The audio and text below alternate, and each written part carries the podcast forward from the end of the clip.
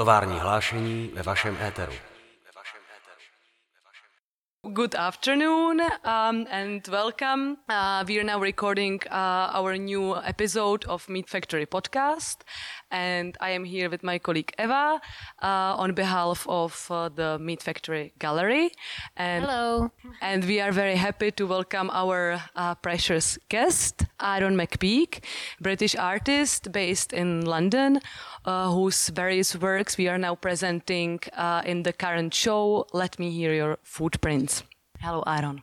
Hello. I'm very glad to be here. It's delightful. I've always wanted to visit Prague, and it's a real pleasure to be invited to exhibit.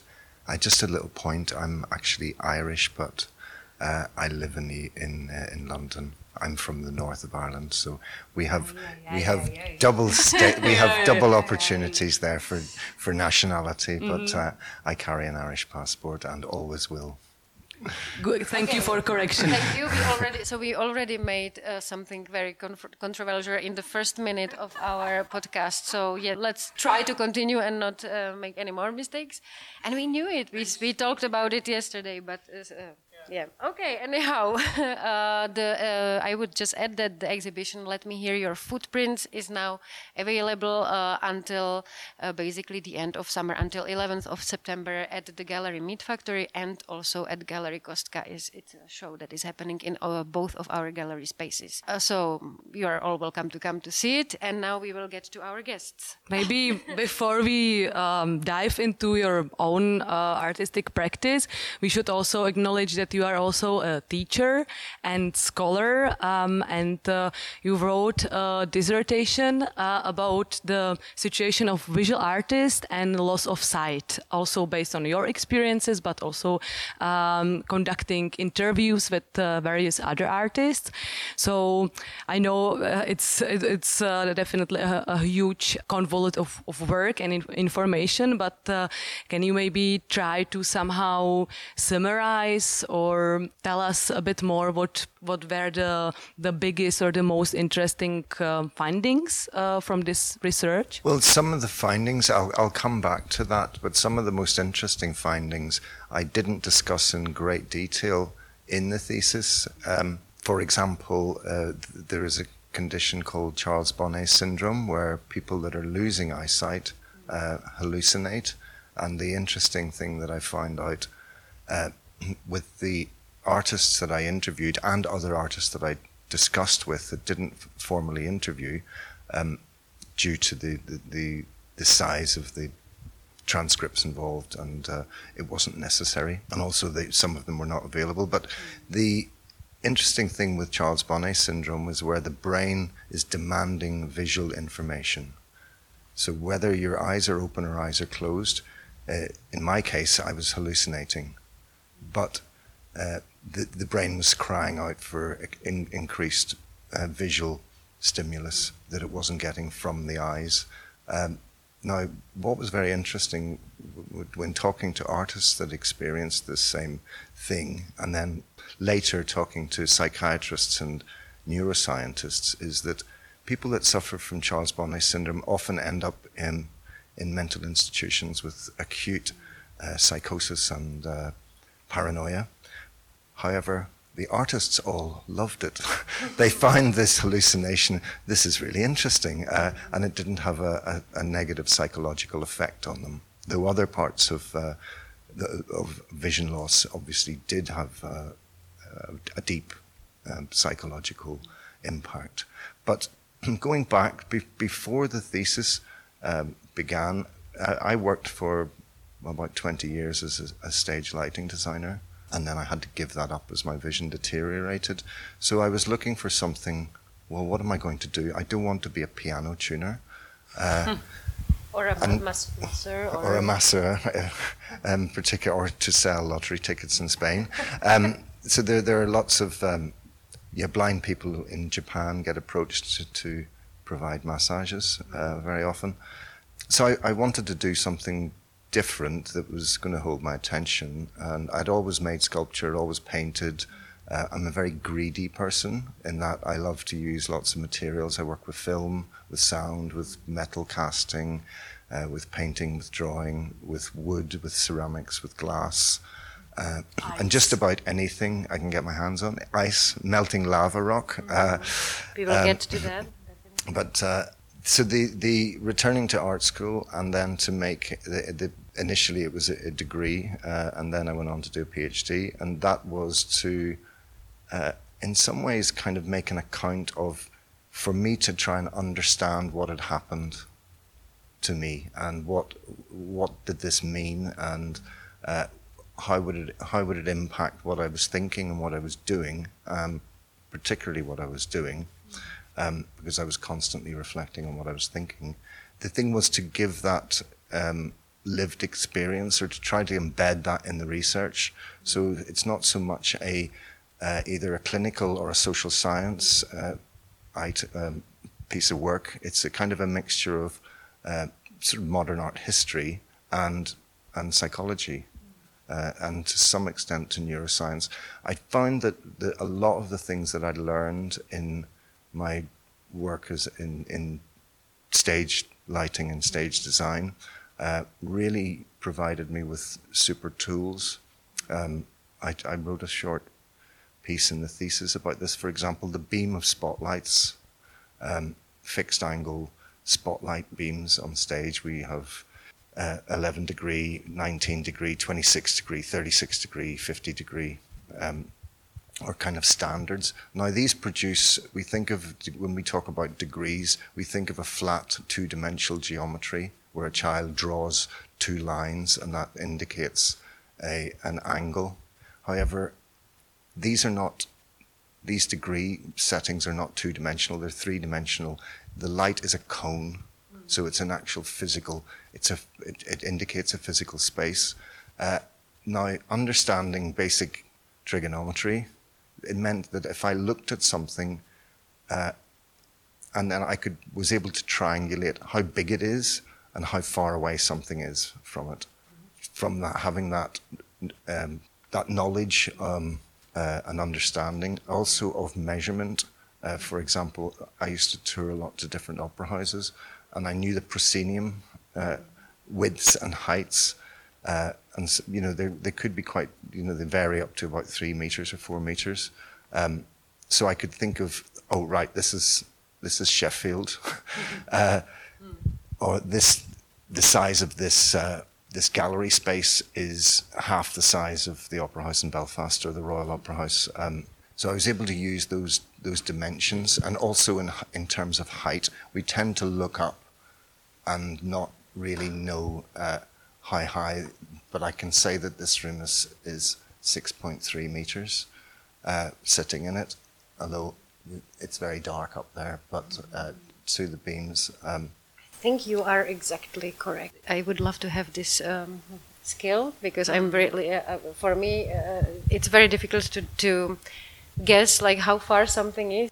So those kind of using kind of that certain knowledge that one has. Again, this is I'm holding a little Samsung tablet, and that's a good way. How many tablets make a table? You don't know how big the table is, but you know how big the tablet is. So you can go, oh, that'll be 4 tablets. So that's either 40 inches or just tiny bit over a meter. Mm-hmm. So it's those kind of using other things, you know, telephones, keys, cigarette packets. Disgraceful. They do not exist anymore. No one knows how they look like. Did this because we know that your sculptures, you are making a lot of, as you said, you are making a lot of sculptures from different materials, as well as films. Unfortunately, we are not showing here new commissions, but works that have been produced recently for different projects. But when you make a new commission for a gallery, are you taking this into consideration? How big is the gallery space? How big is the room that you will be exhibited in? Or do you make your sculptures at home or at studio or at the workshop somewhere, not thinking how? No, there are two cases. I mean, I'm working on 3 different commissions at the moment. One is for it's a film to be played in an opera house, which will be the whole back wall of the theatre that supports a brass music festival. So that mm-hmm. It was originally planned to be exhibited in a cathedral, but that didn't work out. So the film changed insofar as we changed the frame rate that we shot at. This film's silent. It'll open next month, about 3 weeks' time, at Durham Brass Festival. It's silent. It's a very high frame rate, so we can play back at 25 frames a second. So it'll be about just less than 3 times the speed of the original. So that was factored in when I understood that it wasn't going to be in a cathedral. So we. Another piece is being made for the Naples collection, which will involve a piece of lava from Vesuvius, which then will be in turn cast into a bell, and there will be a sound installation, not exactly in the same space, but in this case then the plinth size will be absolutely determined because it will need to fit with, they have very expensive oak wood plinths already in existence, so this plinth will need to be identical to them so that it fits in with the collection of Neapolitan work from 1600 to 1800. So those are very specific. But when I'm working without a definite, for example, the Iceland paintings, which some of which you have chosen to show, those were based on. They're made from bell bronze, which is the metal we make church bells from, which is a 80% copper, 20% tin, which is, it makes it brittle, but that's why it rings so well, the why bells rings. It's very different to sculpture bronze or statue bronze. It's much, much harder, but it's also much more brittle. But I noticed that it has a very different chemical reaction when it's exposed to oxygen. And I saw a Google Earth photograph. Well, it wasn't a Google. I was looking at Iceland from Google Earth. I've always had a fascination with Iceland because as a child, the first time I saw colour television was the Eyjafjell eruption in 1973, which blew my little brains out with this bubbling lava. And then it turned out I studied with someone whose grandfather had actually built the ice barriers. They built... They bulldozed snow and then sprayed the snow with water to create these dams that the lava would flow around and avoid the village. So it was really exciting when I went to Iceland and saw some of that. But I've now lost my train of thought, but I'm babbling. The Icelandic landscapes. Yes, the bronze, the oxidization. When I looked at the Google Earth images and zoomed into volcanic fields, they looked remarkably similar to the kind of oxidization that happened with the bell bronze when it froze, it went open to the air. So I started to make a series of them, and they originally, I think I made about 25 of them. They're very expensive to make because of the cost of the bronze and the process, but they can also be played or touched and struck, so they ring like gongs. When I went to Iceland, and two of the pieces that are on show are rocks that I brought back that then cast them in aluminium and bell bronze, but I also brought quite a bit more lava back and pulverized it, ground it up in the geology department at one of the universities in London, who were very kind to let me use their facilities. So I ground the lava into powder and then remelted it and cast that into pictures. So there's a bit of a lava theme going on, and obviously I'm working on a piece from Vesuvius in Naples at the moment. The Vesuvius will be, the lava rock will be replicated, and beholders will be invited to touch the rock and to touch the bell and ring it. To make it multi-sensory, I'm also going to imbue the wood with, at the moment it's rosemary oil, because it's an Italian Neapolitan piece. And then in another installation in that exhibition, there'll be a sound piece which will have ambient sounds of Naples, just little clips of children playing church services, music, the sound of the sea, interspersing the rumble of lava chambers and the rolling of lava. So Vesuvius is always threatening to blow up. So it's kind of quite an ominous presence for the Neapolitans. So that's the next project that involves lava. I probably won't ever get sick of lava. I have tried to make vessels like cups and bowls from casting it, but it's a very delicate substance when it's cast, unless it's very thick. You mentioned already this like multi-sensory character of your work, which obviously you are going to even like deepen when you mentioned also the sense of smell in the next project, and I can say that this aspect of your work was something what also struck our attention when we were planning this current exhibition. Can you maybe just elaborate a little bit on this multisensory experience which you are creating through your work? Yeah, I mean, for me, the multisensory thing is when I started to make cast bronze works that ring like bells and gongs and objects that make a sound. People were thinking, oh, that's to replace the vision. And I went, no, it's not to replace the vision. The vision doesn't need replacing. The thing about senses is that we're not taught how to use them. The only people that are taught to listen are mechanical engineers, conservatoire musicians, and hopefully anesthetists, so they are listening to your breath and heartbeat. Mm-hmm. But apart from that, we're not taught how to listen. And it always struck me as a child that I would say, oh, when we were exploring, I lived in the country, but also by the sea. So when we were exploring, I'd say, oh, there's a willow tree in the next field. And the other kids would go, what are you talking? How do you know? We haven't been here. I go, well, I can hear it. It's different to the fir tree, which is...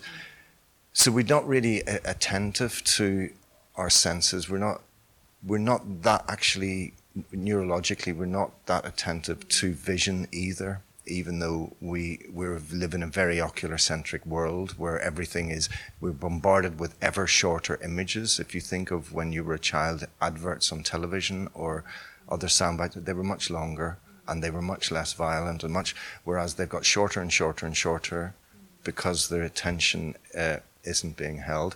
But also in art galleries, there's quite a lot of research been done, certainly in America and the UK, that I'm sure it's happened other places, but the kind of gaze time in front of even a masterpiece is seconds. Mm-hmm. So people look for something that confirms what they want to, what the sensory experience they want to have is, rather than understanding more generally what sensory experience is. The same goes for taste.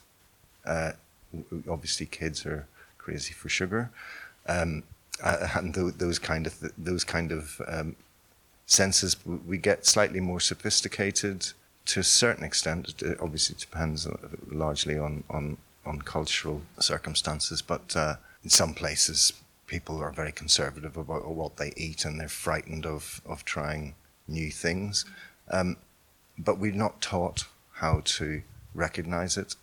We're not taught how to smell either. We have kind of the extremes. That's nice, you know, jasmine hedge at night in the summer, or roses, or any amount of flowers and herbs that we like the smell of. But we don't think about the things in between, but we also know the things that we don't like, and the chemicals associated with them, ammonia being associated with urine primarily, but we don't think of what's in between those things, the things that we're disgusted with and the things that we really like. And there's a lot of very bland... you will notice when you visit other people's houses, the smell of their dust is different to the smell of your dust. And even when someone moves into a new house, you go, oh, it doesn't quite smell like them. Come back 6 months later, and it does smell like them. So, and they don't need to have animals to help with that. Certainly, listening, vision. We're really lazy at looking. So even though I don't see very much, I mean, my visual acuity is about 360, which is to say I see in detail at 3 meters what the average or the mean person in the population would see at 60 meters. So I don't have much acuity. I'm looking at you now, but your face has disappeared. So I can just see these arms hanging out of a grey, empty space. But another thing with vision loss in later life is that we learn tricks to not. Often you will see people that are congenitally have very low vision. Their eyes will roll. They will be running around, and basically they're trying to grab little bits of data that they can then fill the picture in. Sighted people do that as well, which is to say, when you look at you go into a museum and you see a very famous painting, you've only looked at, you know, a few megapixels, in effect, of the whole thing. Touch, well, you know, that's something some people are better at than others and are more keen to do. Some people find it very, very difficult with different surfaces. Temperature, again, we tend to think of the extremes, but don't really analyze or consider what's the space between, either the very cold or the very hot. So we're sort of ignoring most of what's available to us in frequency. Taste, again, I think I've mentioned that. But is this something that you are maybe trying to somehow heighten your senses or work on them, exercise them? Is it maybe something that you are teaching your students? It's the thing is that my ears, they are the same microphones that I had 40 years ago. They don't work as well anymore, but I'm much better at listening than I would have been even 20 years ago. Yeah. My eyes aren't very good. They're very low functioning in terms of acuity, but because I'm looking for particular things, or maybe I'll be a little bit more mindful when I look at something. What is it? What is it I'm looking at? I'm not just attracted to the beautiful object or the beautiful person in the painting or in the photograph. I'm going to look a little bit, try and acknowledge that I'm being attracted to that, but to look elsewhere and see what is it that's framing that to be at the forefront, and that framing, I think is really important. So. The sensory experience is something, as I say, my microphones and my eyes, my lenses are rubbish, but I've got better at it. So I think it's a case that it's active engagement and consideration of these elements, and they're with us every day, and all day, and when we're asleep. So I think more attention should be paid to them. So you think we can practice it as well, like, or do you have some, or just is the trick just paying more attention? Just paying more attention, and then thinking about why were you paying attention to that rather than this. When you consider, for example, I spoke about volumes earlier, and I could see you looking at the table. You know, you considering the volume of the table, but did you think about the chair that was beside you, or on what volume is that? Because it's a different shape, so less likely to think about that, or the room. So it's about considering what you're looking at, what you're thinking about, but also what is it I'm not? What am I missing? What's there that I'm not engaging with or not analysing? Not that there's a right answer. It's just a case of practising. It's very, very interesting, because what you're talking about, to me, really is a kind of like different, for me, way of perceiving word, and that's something what the current show should somehow also be about. But I was really interested, like when you described also the experiences of you and other artists, and basically, if I understood correctly, we can say, which is pretty surprising to me, I have to say, that actually for visual artists, it might be in a way actually easier to cope with the loss of sight. You yourself lost your sight during the course of several years, so it was not, or most of your sight, it was not a very fast process. So do you think one can say that actually visual artists have the potential to somehow? Yeah, there was one of the participants in my PhD research was a man who passed away a few years ago. Or passed away. He died a few years ago, but he was a fantastic painter. That he lost all of his vision at the end, but he still painted, and he still painted paintings that were, in some ways, I think, more competent than some of his earlier work when he had perfectly good vision. He was an extraordinary individual and had all sorts of techniques and methods of working that he had established. For example, his paint palette, the paints were in a particular order, so he can't see them, but he knows what, and he'd been teaching painting for decades as well. So he knew where that paint was. He marked his canvases out with using like sticky tack and created a structure. If he was painting in a space that he was familiar with, it would be very difficult for him to work in new spaces, but he would paint.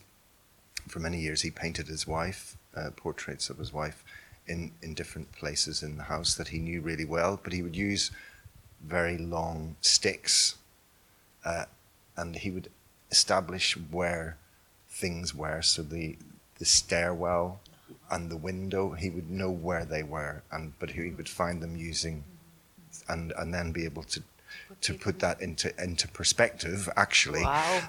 But I've got some great pictures of him using these. He called them his rays of light, so they were like laser beams for him. Can you tell us his name? His name is Sargy Mann. He's you'll find some films, and his son certainly made a film about him. I have film of him, but I can't use it because I haven't got permission. So I do know his wife quite well. So hopefully, it's on tape though. So that's going to be an interesting one. But it was just our interview, and he did some work while we were speaking, but. Amazing artist that didn't need to change. Keith Salmon, who's a landscape painter that I interviewed, he tried, when he was losing his vision, he tried sculpture, and he thought that being very tactile, that he would be able to manage it, and he got really irritated with it and then went back to painting, and now earns a living selling his Scottish landscape paintings. In art history, for example, someone like Titian, critics would say Titian's work in later life, he basically couldn't see, like a lot of artists. Monet and Cézanne, probably the most famous, but Titian's work in art history books, certainly mid to late 20th century, the fuzziness will be called breadth by the critics, but actually he couldn't see. So he was basically early doors impressionist, a few hundred years early. But visual artists losing eyesight is nothing new. It's I would imagine there are a lot of cave painters that would also in the dark.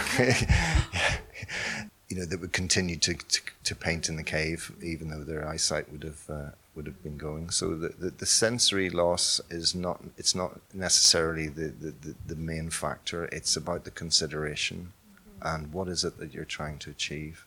It may be you're trying to achieve it for others, but I think in most cases, most visual artists are working primarily for themselves and then testing what they've done on others, rather than in the kind of commercial gallery scene. The common expression, certainly in UK and Ireland, is you're producing luxury goods. And many artists, if you say, do you want to earn lots of money producing luxury goods, or would you rather be in a very famous museum forever? They will always take the less money and the famous museum forever. because that will confirm the belief that they had in their work that beholders and experts will also consider the work to have value. This may be a little bit personal, but could you maybe try to describe what was it? What is it for you or for the other artists that you have interviewed that basically kept you from losing your mind? As you said in the beginning, that many of the people who are not artists with the hallucinations, they became, they had psychosis, etc. What is it that artists have, you have? Is it describable, Yeah, I don't think that everyone I interviewed and everyone that I know that I haven't formally interviewed, all suffer from acute depression when you lose a sense, because your engagement with the world, your precarity, how you earn money, all of those things that you don't know what you look like anymore. I haven't seen myself for 20 years, really.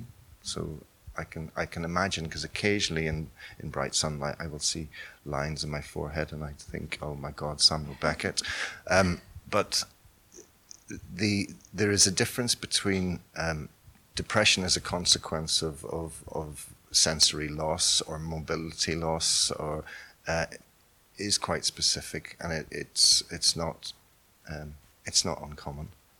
Even people with that have issues where they have a sensory loss or a mobility loss, but they know it's going to be fixed, but they're going to have to wait for 6 months or a year before they suffer from it too, even though they know that this is a kind of a short-lived thing, whereas when it's presented to you as permanent for life, and it might get worse still. I had a clinic last week that said, the reason why you're falling over a bit more is because your peripheral vision is starting to go as well.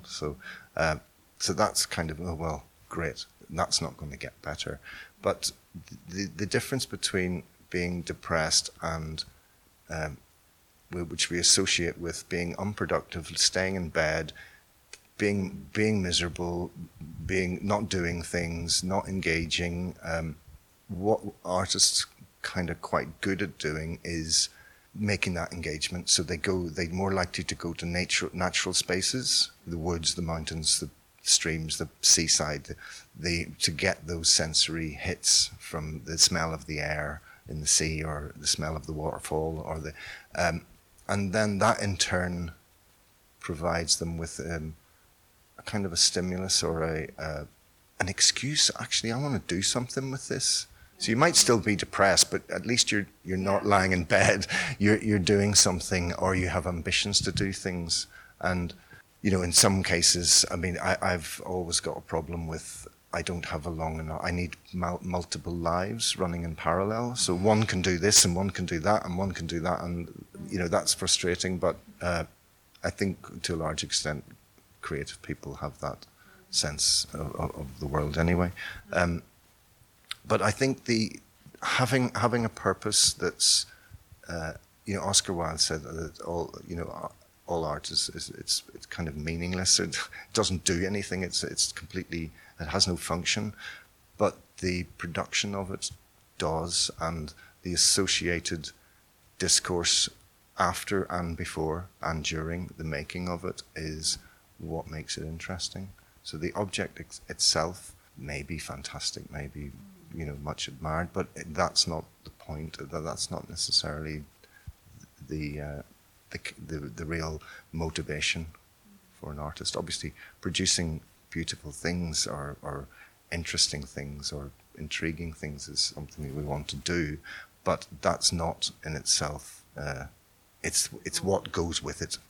Me showing a piece of it, it's, what goes with it is I've met you guys, and So there's an example of something that's, and find out more about the other artists and what they've done and what they're doing. And one of them I know from before, but and it's really interesting. We were talking about I've forgotten his name, Icelandic artist that works with. Gudjon, yes. The one that has, yes. It's one of the, for the listeners, another artist that is participating at the exhibition, who works mostly with embroidery. Yeah, I mean, it's such It's beautiful work, just terrifyingly time-consuming. Yeah. For me, it's just a horror show. But then I'm off imagining all sorts of stories that may not be true about this work. There's an American poet, and he's a translator of Native American or First Nations people, their work. Called Robert Bringhurst, and he has a theory, again, which he acknowledges that he's stolen or taken from some Northwest American First Nations people.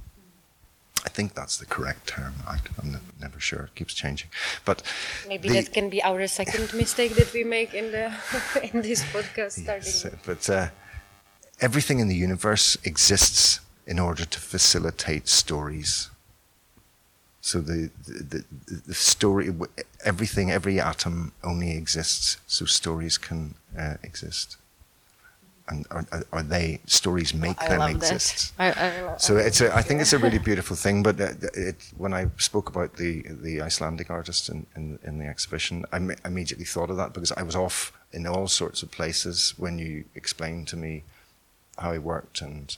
You know, that he wanted to work bigger, and I thought, oh my God, how can you work bigger? That's going to be forever. But then I was imagining, and knowing the Icelandic landscape, that's what he takes as the theme of his work. So I already had a 1,000 stories. Maybe none of them are true, but I'm engaged. So I think that Robert Bringhurst thing is always.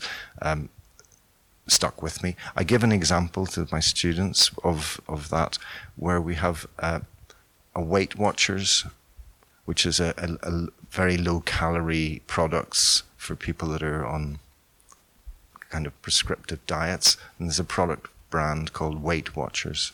Now, they have whole shelves of stuff, biscuits and sweets and things. The photograph I show them of the Weight Watchers counter, it has a huge box of Lindt chocolates stuck there. How did that box of Lindt chocolate end up in the Weight Watchers? Did somebody put it there as a sadistic thing? Did somebody get guilt? Trap. Yeah, a trap or as a kind of a mocking act? Or did they put it because they felt guilty that they had this box of chocolates in their shopping trolley and they took the box of chocolates out and replaced it with weight? But we never know. But there are a whole possible bunch of stories to indicate what happened there. And I think with the artwork and particularly this exhibition, because there's such a bunch of diverse work, that there is an infinity of stories available for beholders to consider. Someone wanted to reward the people who are. Good on track with only Weight Watchers, and maybe it was like so. This today, you can have the Lindt chocolate. The celebration. There's another one. Right, another one. Was it a woman? Was it a man? Was it women and men? Were they arguing about the chocolates? So there's a whole possibility of things going on. But I think that. Sorry to bring that one in, but it's just as an illustration of that point of. That everything exists to facilitate stories. When you mentioned Gudjon Gisli's type of work, which is obviously very, very time-consuming, could you maybe tell us a little bit about your own creative process? Because as we already said several times, you're really working in very broad range of mediums, sculpture, object, but also film. So what is your process? Do you sketch or? Yeah, I do. I sketch and I write, but I throw it away because I can't manage the archive and I can't find anything. So the act of writing, maybe a lot of it gets forgotten, but it's a way to help. It was something that I learned working with ballet dancers. There was a dancer got injured, and this woman who was a much more senior dancer, and she hadn't done this chorus role for over 20 years, but she just got on and did it. Because as soon as she heard the music, her body had a memory. So I think the act of writing or sketching or making little models out of paper and then throwing them away, or making them out of clay and then squashing them up and using the clay for something else. The act of doing it is a kind of an aide memoire. It's a way to help you both decide, am I going to take this further? Or, okay, I've got a lot of things on the plate. I'm going to probably forget this, but this might help me remember it. Or writing down interesting quotes or interesting points. Again, that's another way. It's just to sort of keep the brain kind of moving. But I like to... Because I'm greedy with materials, the Icelandic paintings, the landscapes, which are, as I mentioned earlier, I think the Google Earth, kind of the topographical, they're looking down on the landscape rather than across it. Those are comparatively really cheap to make because the mold is open. It's only half a mold. So because the air is doing the work. So I try to think of kind of cheeky ways to do things that, you know, to get the most out of a process or material for the least amount of money, because they are so expensive to make. So the if it was to be made in a traditional mold, it wouldn't, because it's only half a mold. The full mold isn't twice as expensive. It's more like 3 or 4 times as expensive to do. Similarly, when making things of a certain size and then trying to scale them up, it's not double. If you're making something double the size, it's to the power of 3. And the same goes for the money. And then when you get bigger... And time, as we spoke yesterday during installing... Time, yeah, I have a time formula for reasonable things. Please share that with our listeners. The time formula is multiply it by 2.5. Whatever you believe, how long it's going to take you and how much it's going to cost, multiply it by 2.5 and you're getting close. But when you start to get really big... for example, building a boat, you might be able to build a boat in a shed that's 3 meters long. Now, if you want to build a boat that's 6 meters long, you need a very, very big shed. Then you need a very, very big trailer, and you need a bigger crane, and you need to the power of 3 of the materials. So it's not just the material and the time, but then you need all of the heavy gear. So then you're getting into the power of 4. Now, if you're getting into a ship, then it's to the power of 5 and 6 and 7 and so on. So the mathematics of it are really, really big. It gets a bit scary. But working at my scale, which tends to be with bronzes, it's 60 kilos is the cutoff point, because then you need a bigger furnace and bigger pots and more people and heavier cranes to lift the molten metal. So I tend to stick with the sort of 60 kilo maximum to make it affordable, because I'm not rich. Yet. Okay. We I think that we have been now talking for almost an hour at this point. So... but I think that we could go on. Maybe I'm just curious about one more thing, sure. Which could actually hopefully be a nice wrap.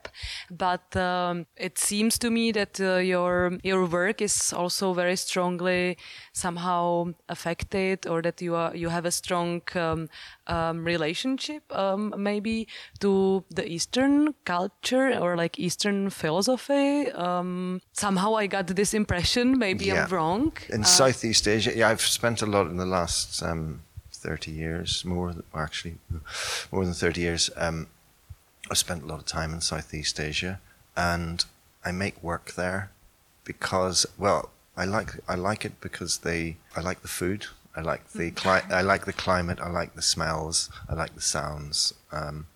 But does it maybe also something to do with when we spoke about deepening your senses or like deepening your awareness? Yeah, I mean, I spent quite a bit of time in monasteries in Laos and Thailand and in Burma on silent meditation retreats. Now, the thing that basically what they do is pretty much what I always did, even or believed as a kid, is that notion of attention in the moment, but they just do it much, much more better than I ever can or will. So I do find that really attractive, and it's useful, and it's a calming influence. But I make work in Asia. I do, and in recent years, because of Burma, the political situation in the last couple of years, I'm unlikely to go back. But I work there usually every December to get away from the cold northern European weather. But working in Asia, because I like to go there, I don't want to be just a lazy hippie traveler. So if I make work, then I'm a little bit more, not only feel less guilty and less of a consumerist, but I'm providing a bit of work for people, and also I'm working with local people and get a much more broader experience and insight into what's happening with them. So it's a sort of, I've got multiple excuses or reasons for doing that. But yes, I do believe that it's that kind of Buddhist approach is much more healthy, even if many of them don't do it. They just claim the label that they are. But the activity of meditation, or of being in the moment and aware and non-judgmental, is very, very useful. And we should do more of it. That sounds like a good wrap-up. It is. I actually have one more question, but that would open another. I will ask you to just very quickly answer it, because that's what's been in my head since the beginning. You started the beginning of our interview, which was, and it's even a more practical question. How is the education system in Britain? How was it for you when you entered the art school as someone who is, I'm not sure if you were already, how was your... I was luckily I was quite old. And because I had so much experience of working in production, in the theatrical world, I knew how the system worked, and I knew how to play it, and I knew how to not play it. So for me... It was very, very good. I find that as education, certainly in the UK, has become a commodity. It's something that you purchase, and the standards that the institutions, universities apply to teaching, but also research and knowledge exchange, are in decline, which is very, very sad. So I'm glad I did it when I did it, because I would not be wanting to be doing it now. Really? Absolutely. My question was even leading towards also students with special needs. How if it's somehow if the education is inclusive or? It depends on what you mean by special needs. What has happened, and I think this is a Western phenomena certainly this century, the pathologization of people has become, for me, absolutely absurd, and unnecessary, and unhelpful, and unhealthy, because it makes them, they're able to pathologize or categorize themselves as individuals with very specific issues, when in fact the healthy approach to it would be, well, we all have issues, so let's just see who needs what and when and why, but also the with this sort of a administrative model of disability, which is to say, if we can tick these boxes, then we're doing all the right things. That's not helpful either, because it ceases to look at what is needed. It's looking at what can we say we have done. So it's managerialism taken off. So I'm really glad I'm not in education, in higher education now. A little bit sad ending. Sorry about that. I think that you should be we can put it into the beginning. We can cut it maybe and end up with your version. Let's do that. I'm like blinking to our sound designer. Anyway, Aaron, thank you so much. It has been a great pleasure, not only welcoming you here, having your pieces here, but also talking to you today. We are very excited about it. And I don't know, from my side, I would like to thank you again for coming and wish you all the best for your work. Thank you. Everything. It's been a privilege and a pleasure to be invited, and even more so to be here. So thank you. Thank you, and thanks to our listeners, and we will be looking forward to meet by the next episode. Goodbye.